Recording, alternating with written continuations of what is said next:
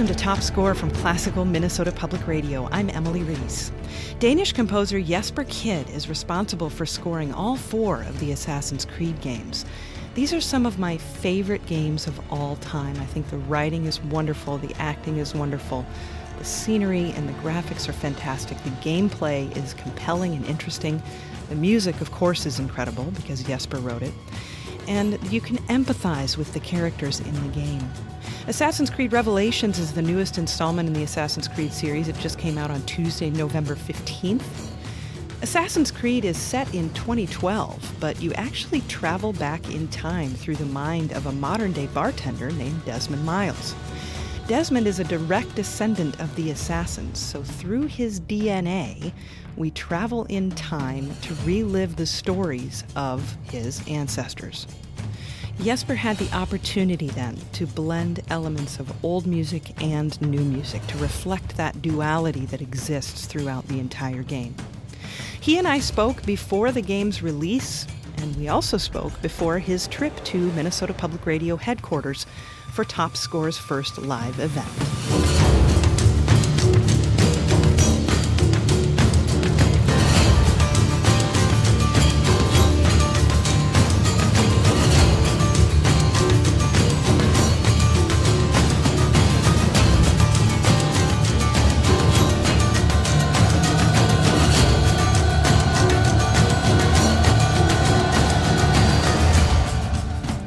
Thank you very much for your time today. I'm looking very forward to talking to you about all of this music that you've written for such a great game. Cool. Thanks for having me here. One of the things that I notice your music, almost more than uh, just about any other music, makes me want to play the game. I have this craving to play Assassin's Creed when I hear your music. So I want you to know that first and foremost that whatever that is about your music that gets me to want to play the game is magnificent. that's cool. That, that's very interesting to hear put like that. Hmm. Now, someone who's sitting next to me watching me play Assassin's Creed might assume that it's all taking place in Renaissance Italy or something like that, but of course, we know that's not the case. This is actually a sci fi game. And we spend time in the Holy Land during the Crusades, and we spend time in Renaissance Italy, and we'll get to be in Constantinople in Revelations. But you know, since the game takes place in, in 2012 and is actually a sci-fi game, you've you've managed to do this great blend of old and new elements in your music. So was that your plan from the very beginning? I would have to say it, it was, yes. Um, Desmond's story was always a really important part of of this um, of this whole world, and um, wherever you know he travels, um, everything goes through the Animus and through Desmond. So I, I think it's it's very important to keep reminding the audience that we are inside this uh, simulation and um, Ubisoft does that very well with the with the games. There's all these flickers on the screen and static uh, screens that it, that looks like sometimes the, the Animus is not you know working 100% or it's trying to tune itself in or mm-hmm. and, and, so it, it's something that I think across the franchise that everyone is working on and uh, musically that was that was the plan as well.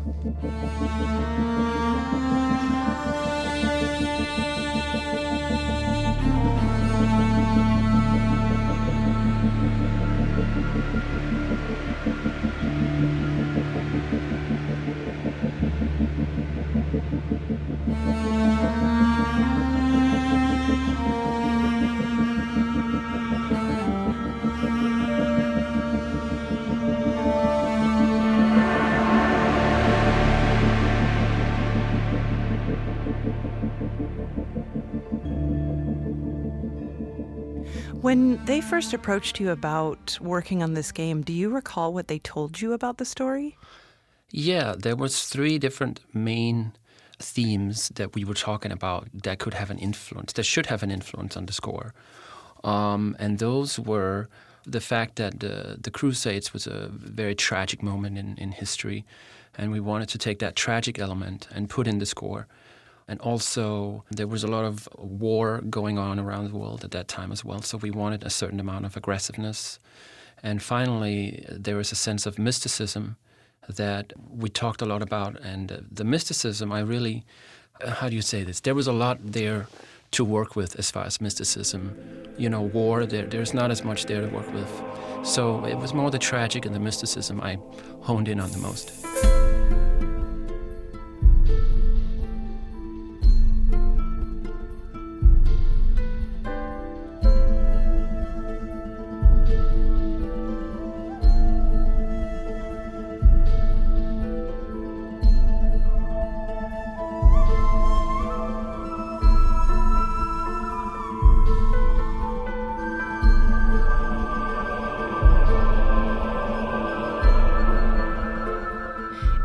There is that sense of tragedy in the music, but it always seems to have a hint of hope inside of it as well. I think that's one of the motivating factors for me as a player is hearing your music kind of boost me up and make me realize that there's a, a greater sense of purpose here and there's hope. Do you know what I'm getting at here?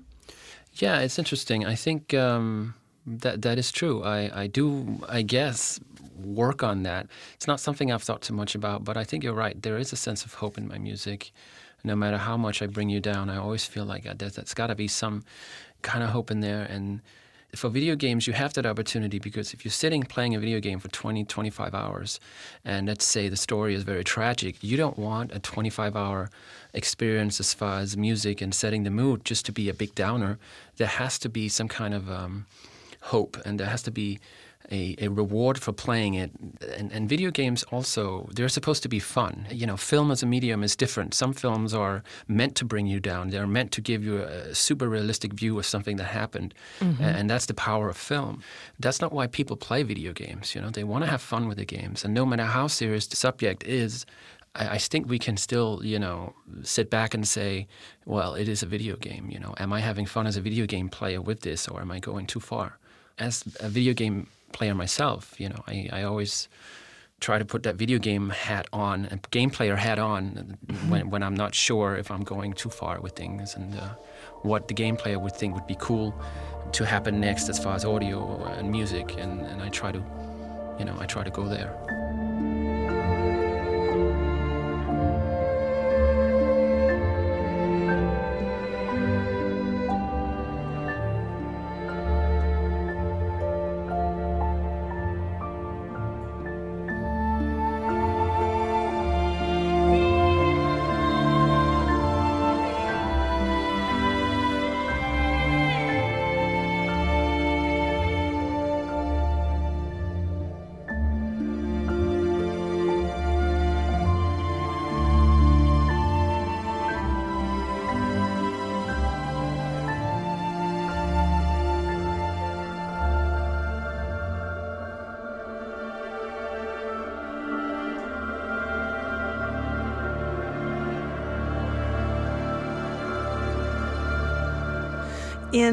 Assassin's Creed 2 and in Brotherhood, we played as Ezio Auditore, but he's he's much older in Revelations. He's aged, I'm not entirely sure how much, but enough to tell that he's older.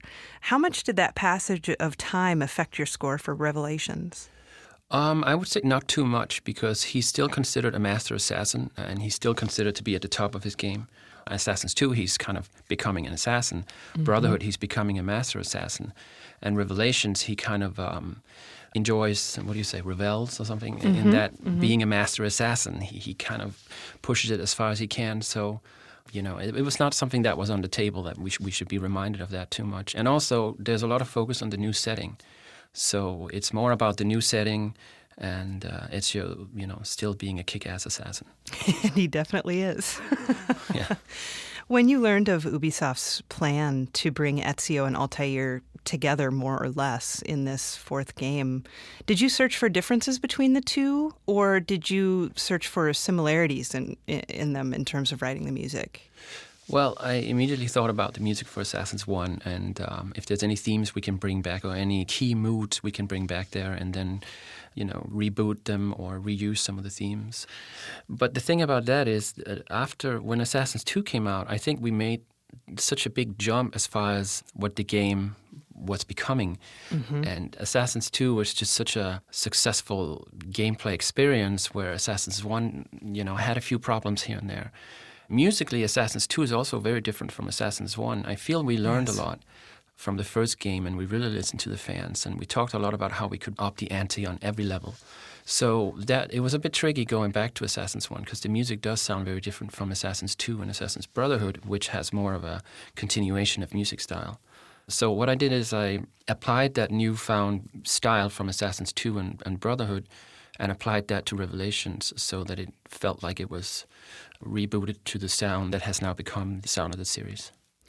One of the one of my favorite sounds of the series is uh, how you kind of intersperse chant like singing throughout much of, especially uh, Brotherhood. There's a lot, and it seems like such a, a brilliant tool to use because chant, that kind of plain chant esque sound that you've inserted, not only is indicative of the fact that this is an older time, but it's also such powerful music that was used by the church then too. And that being such a huge piece of the puzzle of the story i mean i just i love how you integrate that that old world sound into the into the score. Some people actually think that i'm using um, samples for my vocals and uh, i just want to make it clear that all the the vocal sounds are all recorded live. I then take them and make them kind of my own and and i guess that's where it can start sounding like maybe it's um, it samples because I do so much editing to them. I don't, I don't just take the performance and let it flow through the track. I, I like to cut it up. I like to do all kinds of things to it and run it through different machines and stuff.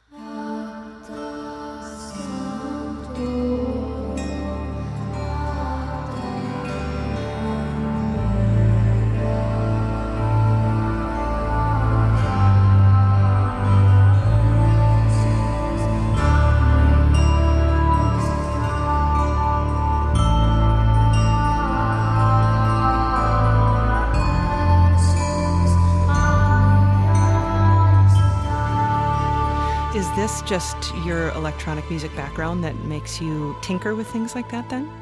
Yeah, I mean, some scores I record things the way they are, and I, I, you know, and I insert them in the track, and everything is is that way. But with Assassin's Creed, there's such an opportunity to always mess around with things and always take something that's a performance and mess around with it because hey, we're in the animus. It's almost like there's this rule set that says in my brain, mess it up. You know, you're in the animus, even though this is a, you know, some beautiful vocal performance. Don't forget where we are. And so I always look at it from that perspective, and and that's a really good fit with my music style as well because that's something that I've always been passionate about, seeing how far I can push things as far as creating music styles that blend different things together that you might not usually hear.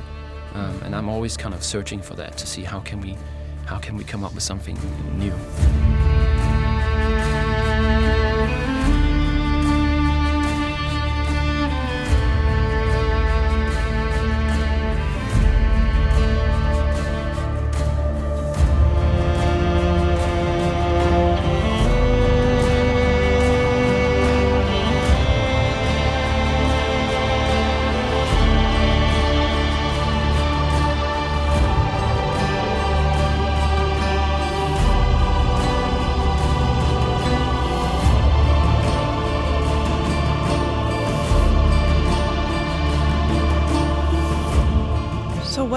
You've enjoyed the most about working on the entire series to date? Um, Assassins 2 was really fun to work on. There was this sense of excitement that just from Patrice to, to the whole team to the music, it just transcended everything. And it, it was just a really great experience. Um, we all knew, I think, I, I can't speak for others, but I have this feeling that we all knew we were creating something special and that mm-hmm.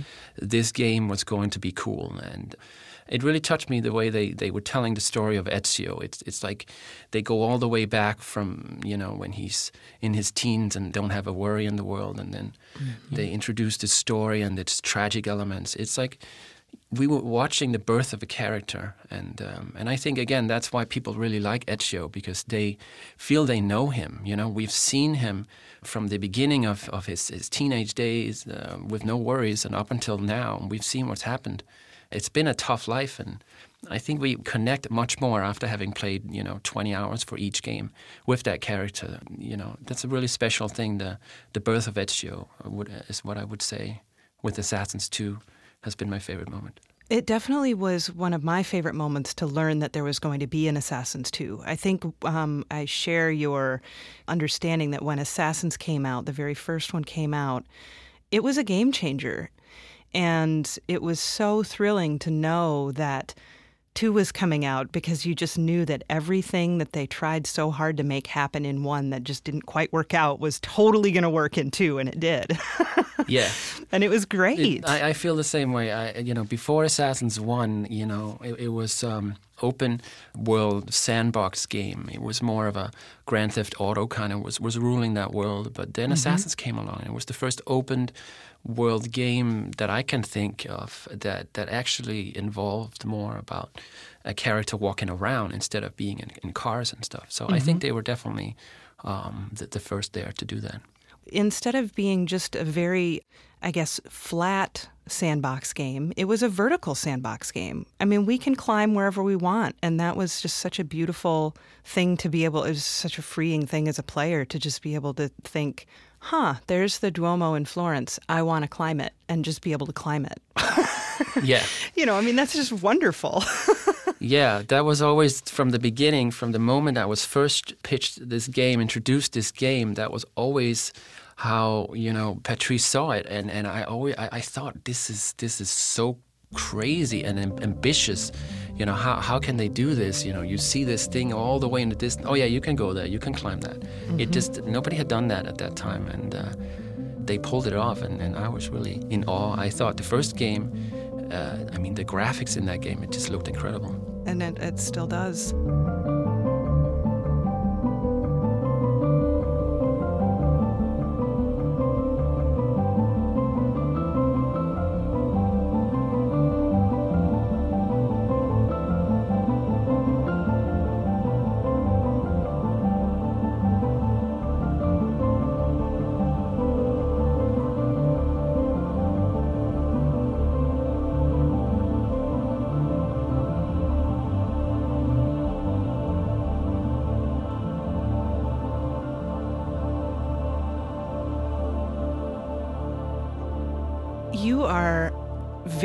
Popular. people people love your music, Jesper. And mm. why do you think that is? What do you when you think about your fan base and how much loyalty there is to your music, especially in the Assassin series. We're going to talk about your other projects in a moment or two, but you have lots of loyal fans. What do you think uh, that is uh, for? Well, I, I can't answer that question, but I can give a few ideas of, of what I try to do. Mm-hmm. I really do try to pay attention to my scores, to put creative ideas in my scores, and to come up with cool things. Um, it, it, for me, it's it's not about writing as many scores as I can per year and just uh, going in that direction. I, I feel very personal to the scores I write. And I don't know if I feel very personal, but I definitely feel personal to my scores. There's a connection there. And I try to draw everything I can into my score um, from my own inspirations and life and everything. And uh, it's. I don't know if that answers your question, but I just um, I try as hard as I can on every score to create something that, that I feel is uh, is fun to listen to you know, and, and in this day and age with everything going on, and, and, and it's, it's such a hard life out there, and, and I, I just don't like the idea of, of creating anything that can be considered disposable. You know, I, I, I feel we're here on this planet for a short time, and if there's any way that you know any of us can make a difference, even in the slightest way, you know, we should take that opportunity and, and, and just you know go for it, and, and that's kind of what I try to, to put in my music.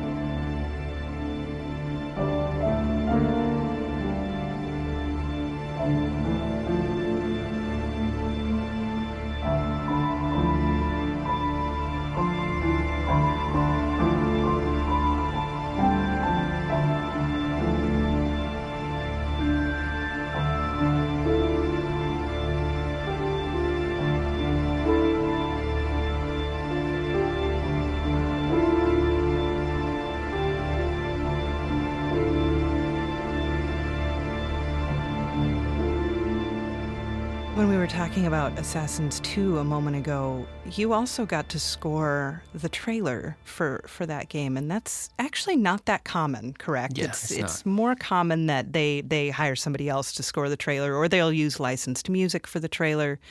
But Assassins 2 trailer was pretty remarkable. Will you talk about that? Yeah, it's still one of my favorite trailers. Actually, I, I just saw that uh, Game Trailers did a top 100 trailers, and it was like in the top five or something. And That was uh, number three. ah number three. I mean, that's Mm-hmm. pretty amazing considering it's from what is it, 2009, I think. Yes. That trailer became something where you watch that trailer and you know how the game is going to play and how it's going to feel. That's unusual, yes, that, that you have the same composer creating that world for the trailer that's already in the game. Often these days you see trailers that, you know, has everything from bands, you know, and, and you play the game and it just sounds completely different. Uh, so I thought it was very brave on their part to take that and, and present that mood and, and here is the Renaissance mood of Italy and this is what you're going to get. Again, I think that's why it's such a successful trailer because it accurately uh, explains the mood and what happens in the trailer is actually something you can play in the game as well. you know. Yes. So it's for the most part. I So- so, yeah. remember, of course, seeing the trailer and watching it God knows how many times in advance of the game coming out. And then I remember getting to play that scene and how gratifying that was. And basically, for those who aren't familiar with the trailer or the game at all, there's this beautiful scene in the second Assassin's Creed game where you're basically um, at the carnival and everyone is in masks and costumes and beautiful, beautiful clothing and dancing and it's just it's a breathtaking scene and uh, I'm very glad that it turned out that way. Yeah, I, I, I agree.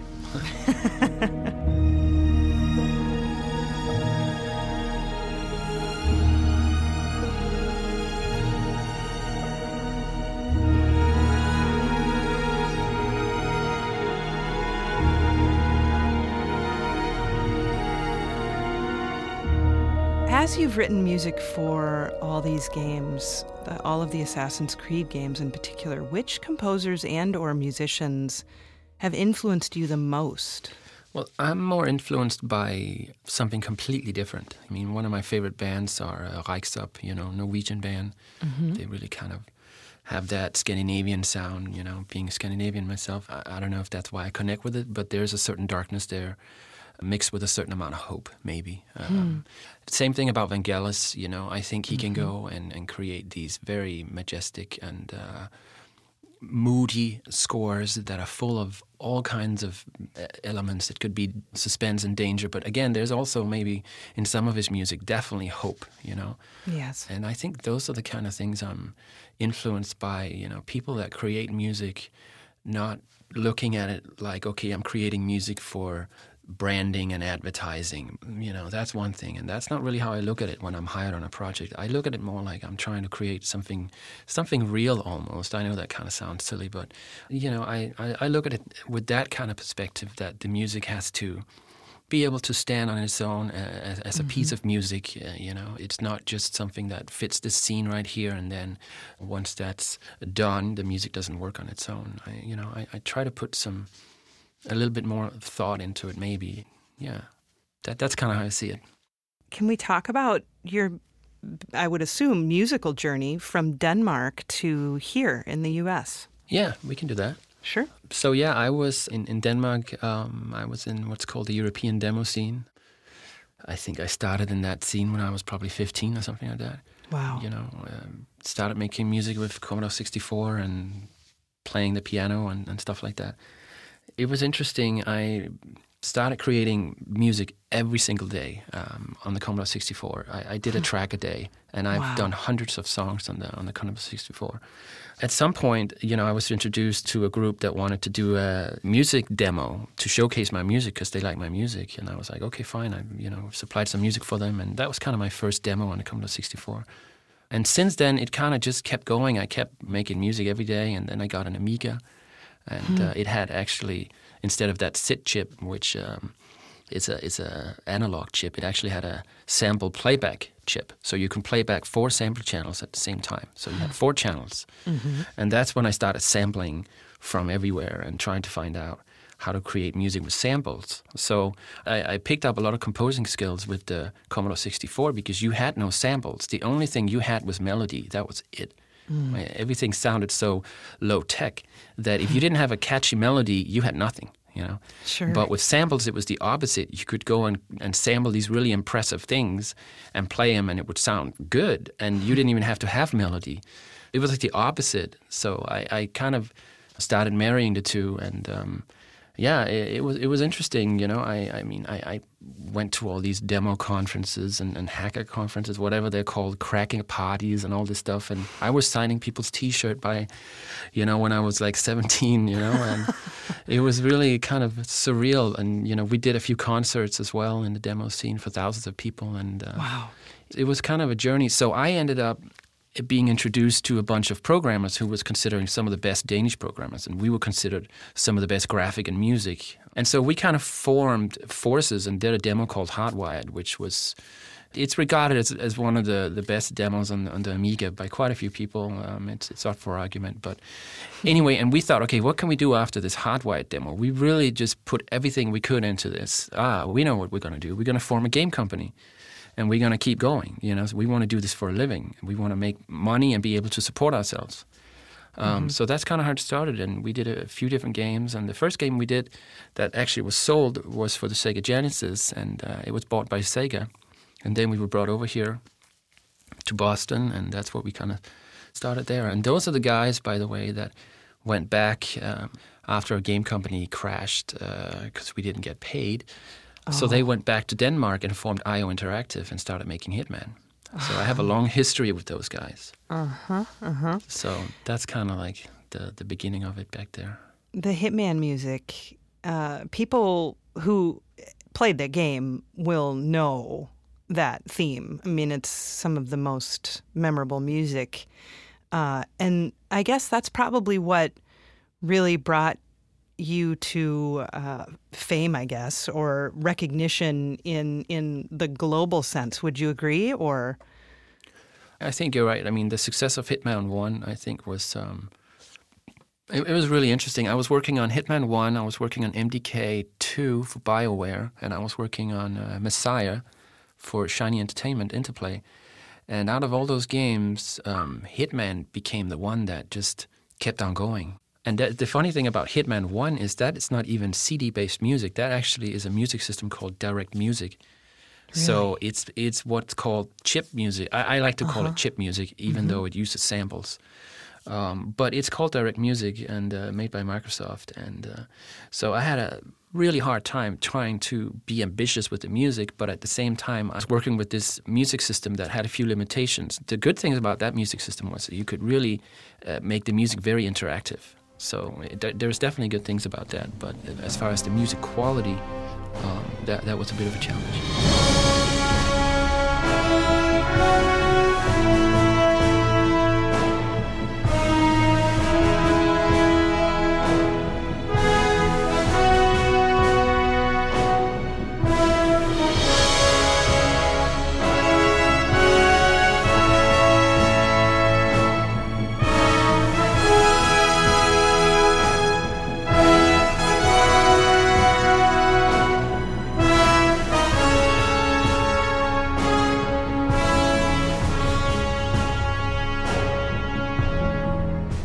As the technology in the industry has changed, how has your approach changed or adapted?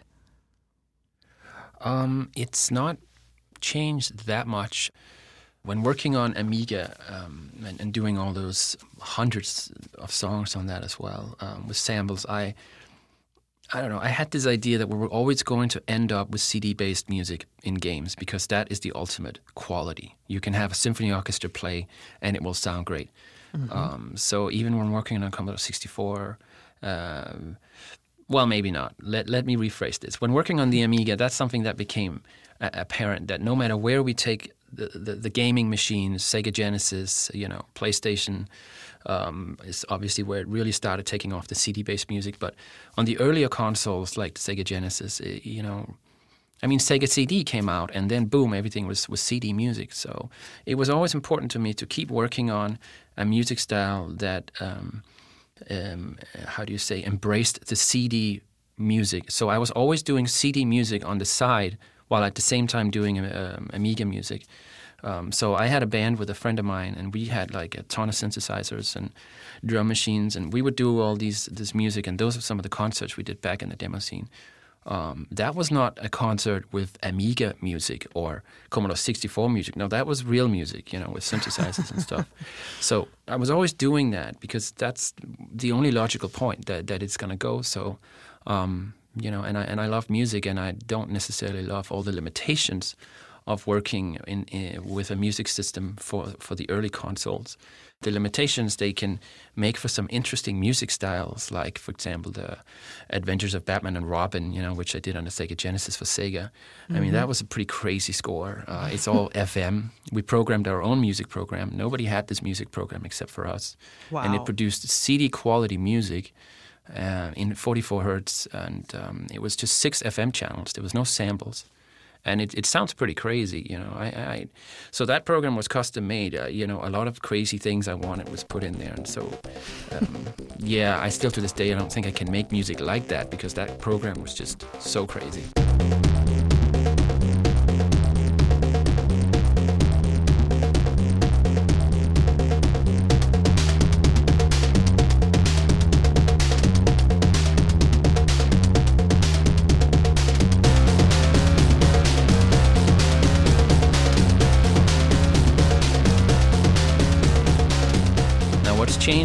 That you have interactive music systems. Maybe you have, you know, six or ten layers of music playing, but that music is still, you know, CD-based music. I don't like to let the, the, those kind of limitations dictate the mood of the of the music. I think the the ultimate thing is to come up with the idea and then trying to present that idea, and not having to deal with limitations as far as presenting the idea. By CD music, are you talking? You're talking about the quality, right? I'm talking about music that you would um, hear, you know, when you yep. um, WAV files, you know, mm-hmm. whatever on, on a CD, mm-hmm. because these other music pieces, like a Commodore 64 track, can be like 3K long, you know.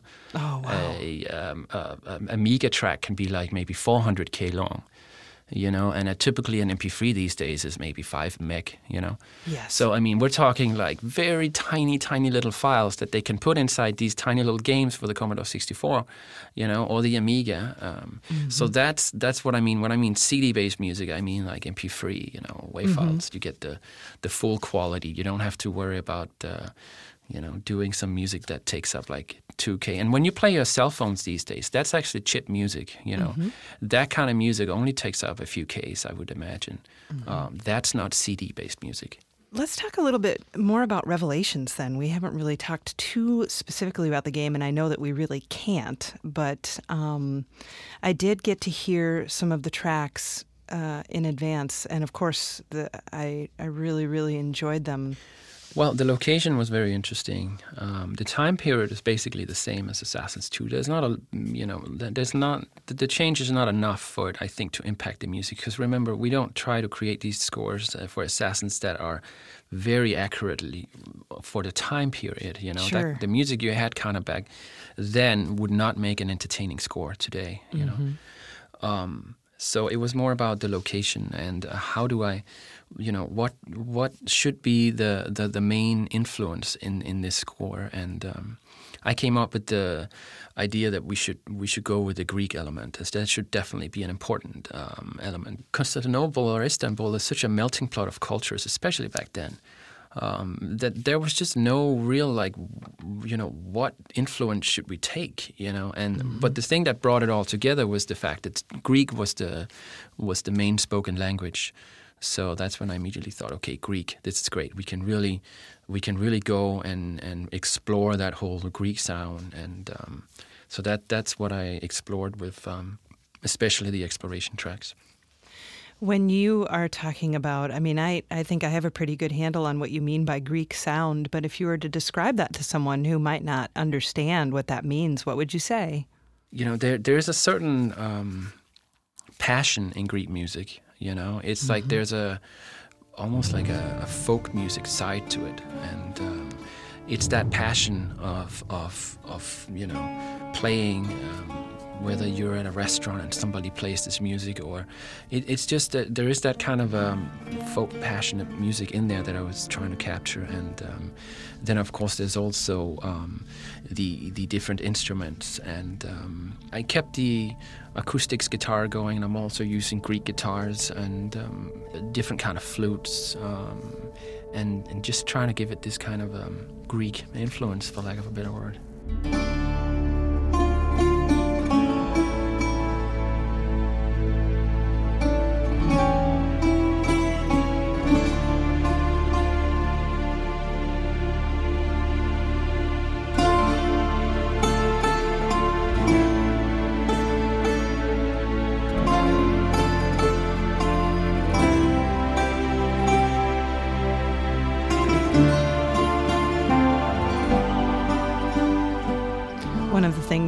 Things that I love about uh, Assassins 2 and Brotherhood, uh, maybe, maybe particularly Brotherhood, is that acoustic guitar that you have that almost does kind of like those little flamenco licks. you yeah. know, I, I love that. That's very uh, interesting that you caught that because the guitarist I work on on Brotherhood and Revelation, he is a flamenco guitarist. Oh, really? Yes, and I was very impressed with him, and um, you know, I like to challenge people, and I like to take somebody like like Dan and say, hey, you know, I know this is not your thing, but let's do it anyway, and then see what comes out of it. Uh, interesting things happen that way. I'm, I'm I'm all about finding that kind of you know magic if you will if you can if you can kind of find that place where people don't really know but they're trying and and, and you know it's, it's it's very different if you have like a total seasoned guitarist who knows exactly what he's doing and he's doing his thing. He's doing it every day. Mm-hmm. Um, but with Dan Sistos, you know, I thought, okay, let's. So yeah, he's a flamingo guitarist. That's great. I love it. And you're a guitarist. Well, you know, I did play the classical guitar as a kid for a few years, and um, well, maybe a little more than a few years. But I tried for some reason very hard to forget it. You know, I don't know if it was a traumatic experience or what, but it was it was classical guitar, right? So it wasn't like strumming chords. It was like pling, pling, pling, pling. You know, and yep. I just I did not like that, and I was really young, and I was like, this is crap. You know, um, now I kind of regret trying to forget it so hard because now I don't really play the guitar anymore, but. Um, I do like to take my guitar and just put weird strings on it and make weird tune the strings all weird and just start hammering out weird stuff. That that stuff, yes, is in the scores here and there a little bit.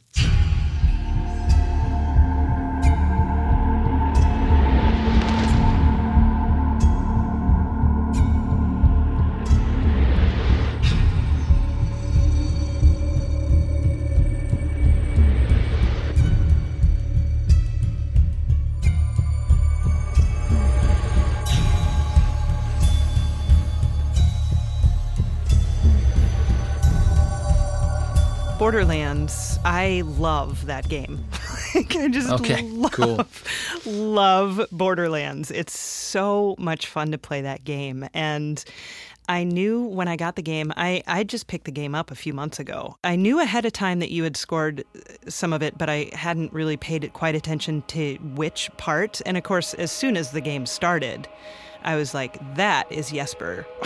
That's Jesper's music. And I loved that I could tell, but that it was still completely different than, than the kind of music you wrote for Assassins. So, talk a little bit about that experience. It's, it's, it's interesting you say that because I think no matter how hard I try to get away, you know, from sounding um, like me, I guess, I, I, I, just can never get away from it. I, I, don't even know what it is that makes that. So right. it's uh, interesting to hear. Uh, that was a again very different experience. Um, it, it, was more about creating the, the, the, tracks that I created in, in, in the game was. Um, it was it was more about you know finding the mood of, of, of the world and um, I, I, basically just sat down and did it you know it was it was one, one of those things I pretty much knew where I wanted to go with it and wrote what I thought was appropriate and uh, yeah kind of just happened pretty quickly.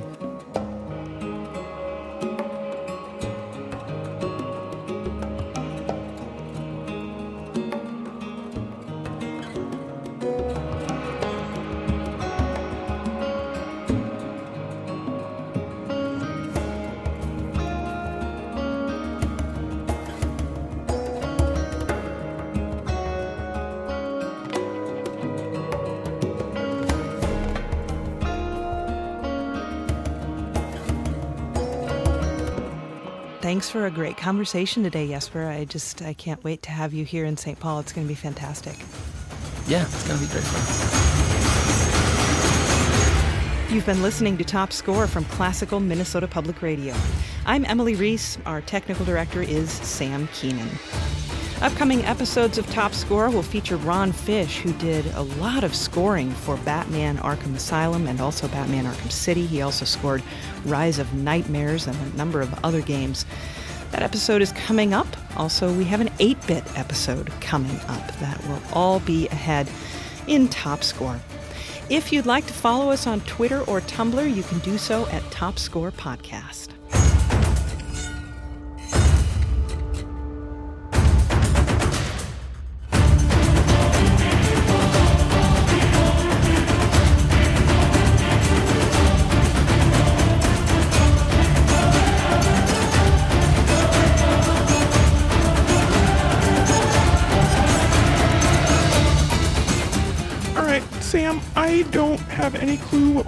For the Easter egg at the end this time. Um, so, yeah. Um, good luck with that. All right.